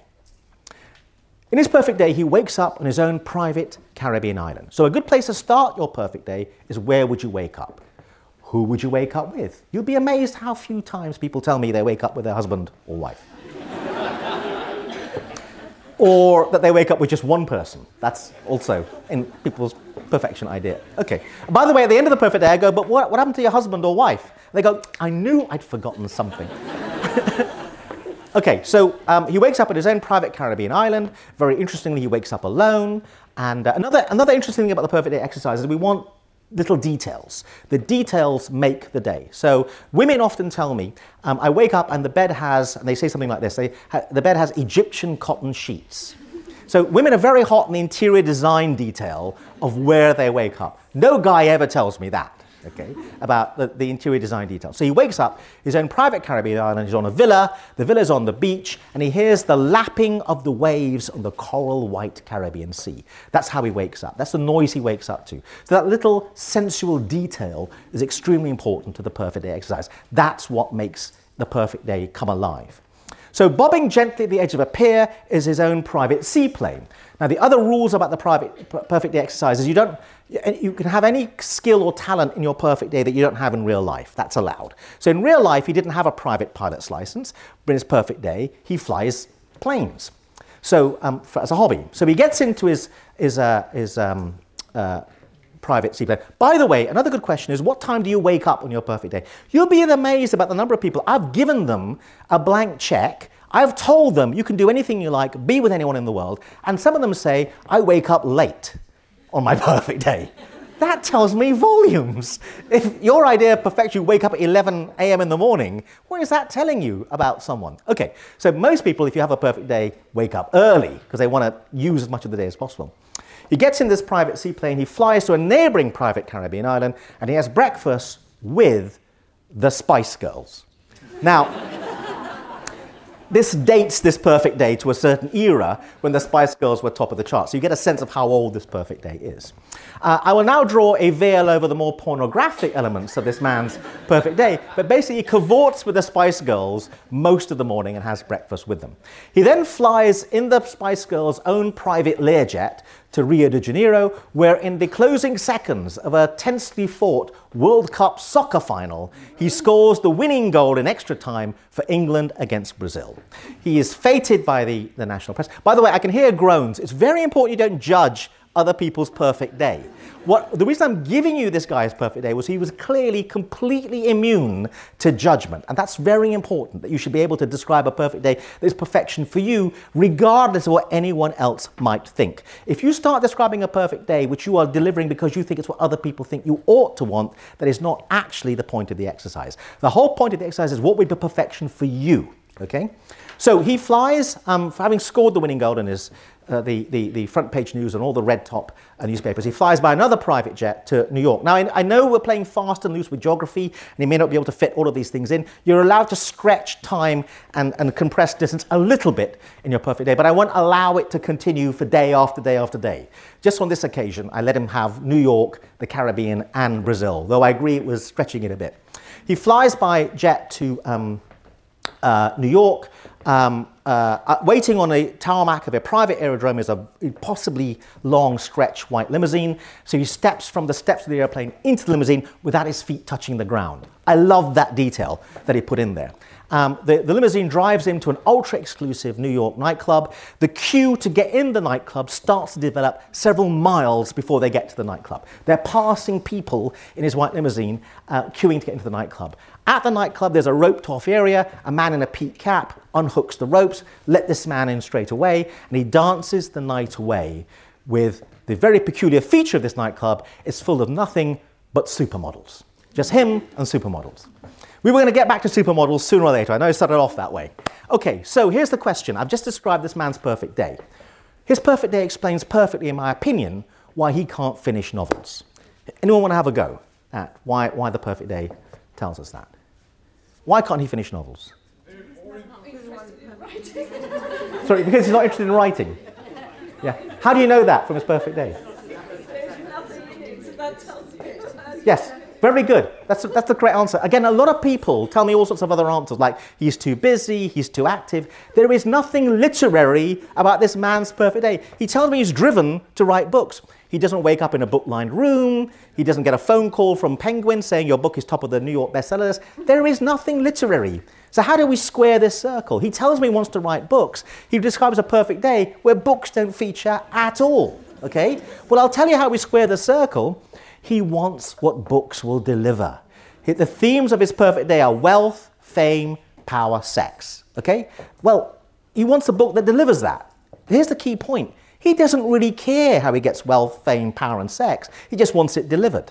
And that's why he can't finish a novel, because he was caught in an own internal, key term coming up, goal conflict. One goal was to write a book that impressed the London literary establishment, that got a favourable review in the London Literary Review or the London Review of Books. But his other goal was to write a book that gave him a private Caribbean island. That's a difficult goal to reconcile. The kind of Harold Robbins potboiler airport bestseller that gives you a private Caribbean island is not the kind of book that gets a positive review from the London Review of Books. He had to reconcile the goal conflict, and The Perfect Day illuminated the goal conflict perfectly, because The Perfect Day is a sneaky way of getting at what you really want. If you say to people, what do you really want? They just tell you what they think they ought to want. I want to help look after small kittens, et cetera, et cetera. The Perfect Day is a sneaky way. You should try it with a date one evening. It's a very sneaky way of getting at what you really want. Okay? And what he really wanted was sex, fame, power, money. I don't mind that. I just want him to understand that's what he really wants. And the book's just a vehicle to get him there, as illustrated by his Perfect Day. Okay, um, we're going to think about closing very shortly, so let's do some questions and answers. And there's a microphone, a roving mic. Um, any uh, questions? And there's a, there's a lady there. Over there. What? Yes, I have a book. Oh, there's a lady over there. Let's go with her first. Well, while we're waiting for her, why don't you ask your question? I wanted to know why you chose this film. Meaning you don't like the film? I didn't say that. But I'm thinking about the motivation behind your question. I want to know what motivated you to choose this film for your lecture. Okay, so it was a clip. It's not the whole film. It was a clip from the film. But I think the clip illustrates quite nicely some of the key issues in motivation. One is where the two guys are trying to motivate the man to go back and chat the girl up. I thought it was a nice moment of how most people are trying their best to motivate other people, how they go about doing it, et cetera, et cetera. Well, well, I even disagree about that. I mean, it seemed to me they wanted him to do what they couldn't do themselves. Possibly, possibly. They wanted him to be like them because he's actually sincere and they're insincere. I don't disagree with that. But it's a good talking point. You don't have to like the film. The film is meant to stimulate no, no, no, uh, a conversation about motivation. Yeah, but let's, let's get some other questions. Wanna, other people wanna, this lady wants to ask a question? Yep. I want to know that if somebody's having, I work with people with brain injury. So, frontal lobe injury, is there anything that we can do? Because a lot of them lack motivation.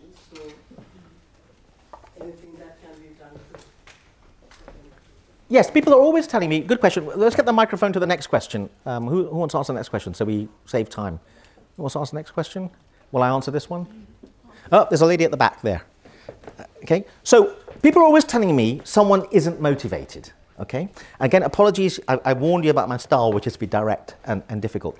It's not true. What happens is people are not motivated by the thing you want them to be motivated by. They're motivated by something. When people tell me someone's not motivated, I then ask, well, are they sitting in a pool of urine, not doing anything at all? Because I don't think so.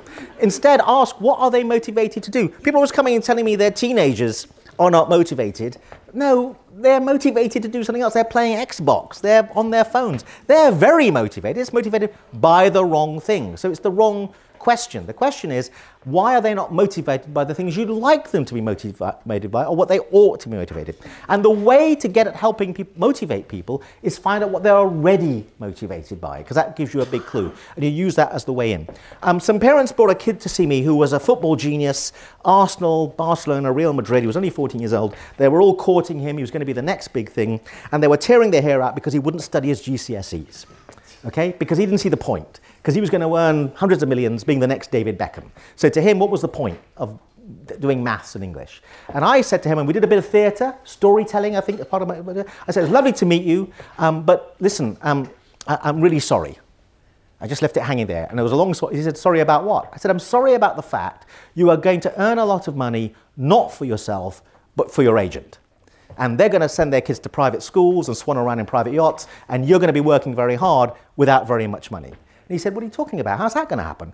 And I said, because they're going to shaft you because you won't be able to read the contract and do the maths. You're going to get shafted right, left and centre all your life, no matter what grade of football is. Because if you can't read and write, the world is full of sharks circling to make money out of you. He left the consultation and did his G C S Es in maths and English. How come? What happened? I thought about his motivation. What was he motivated by? He got annoyed about the idea of working for other people, and that galvanized him. Start with the question. People are not, not motivated. They're just, they're motivated by something, because they're not sitting around in a pool of urine starving to death. They're, they're doing something. They're just not doing what you'd like them to do. And that's a good starting point. Okay, there was a, a question at the back there.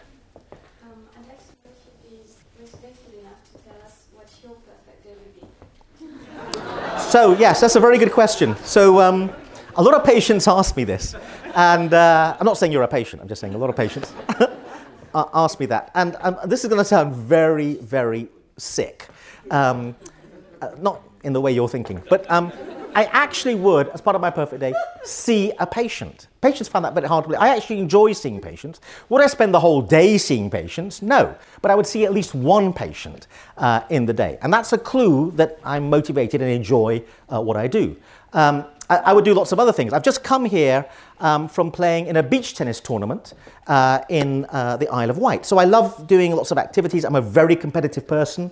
Um, uh, I'm U K ranked men's number seventeen in beach tennis. People are always very impressed with that in bars. I don't know why.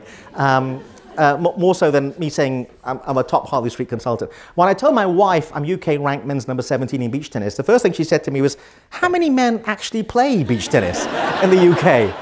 Is it fifteen, she said, which I, which I thought was somewhat harsh. Okay, so in, for part of my perfect day would involve me playing a sport. I play lots of sports. Maybe beach tennis, and me winning something. So part of my perfect day would be actually uh, win- the Isle of Wight tournament we just played in. I didn't. I, w- I won a few matches, but I didn't um, uh, win anything enough to be um, getting a medal. So that w- th- those would be some of the elements uh, that would be in my perfect day. But what is important, when I and I know this sounds a bit sickly, is that the fact that I was still a patient, helping someone overcome some difficulty, would be part of my perfect day. Now, when I catch people out and I say, well, listen, you didn't put this or didn't put that in their perfect day, they always say this, yeah, but I'd be taking a break from all that, and uh, I was having a holiday, then I'd go back to that. I do think it's really interesting if people don't put in the things that they think, um, like, like, like their, their day job. I don't mind if people don't put that in, but but it is revealing that often people say, yes, but I, I was gonna thinking of doing that some other time. The perfect day should have all the key elements of the things you enjoy doing the most, I think. Um, were there any other questions? Yeah, but I only give you a few elements of my of my perfect day. uh, good good counterpoint though. Uh, but I I, only, I didn't go into the full details of my perfect day. I was doing what the classic thing psychiatrists do, which is not fully answer uh, the question. Um, okay, there's a there's a question down here. Oh, we're out of time. Yeah, I'm going to hang around a little bit outside for another five or ten minutes. Anyone that might want to ask about some questions outside? Yes. Can I just quickly say that I've written a book called The Motivated Mind. You get it from Amazon. There's the free app you can download called Raj Persaud in Conversation. And there's a Psychology Today blog that I write regularly for that you can find as well. Thank you very much.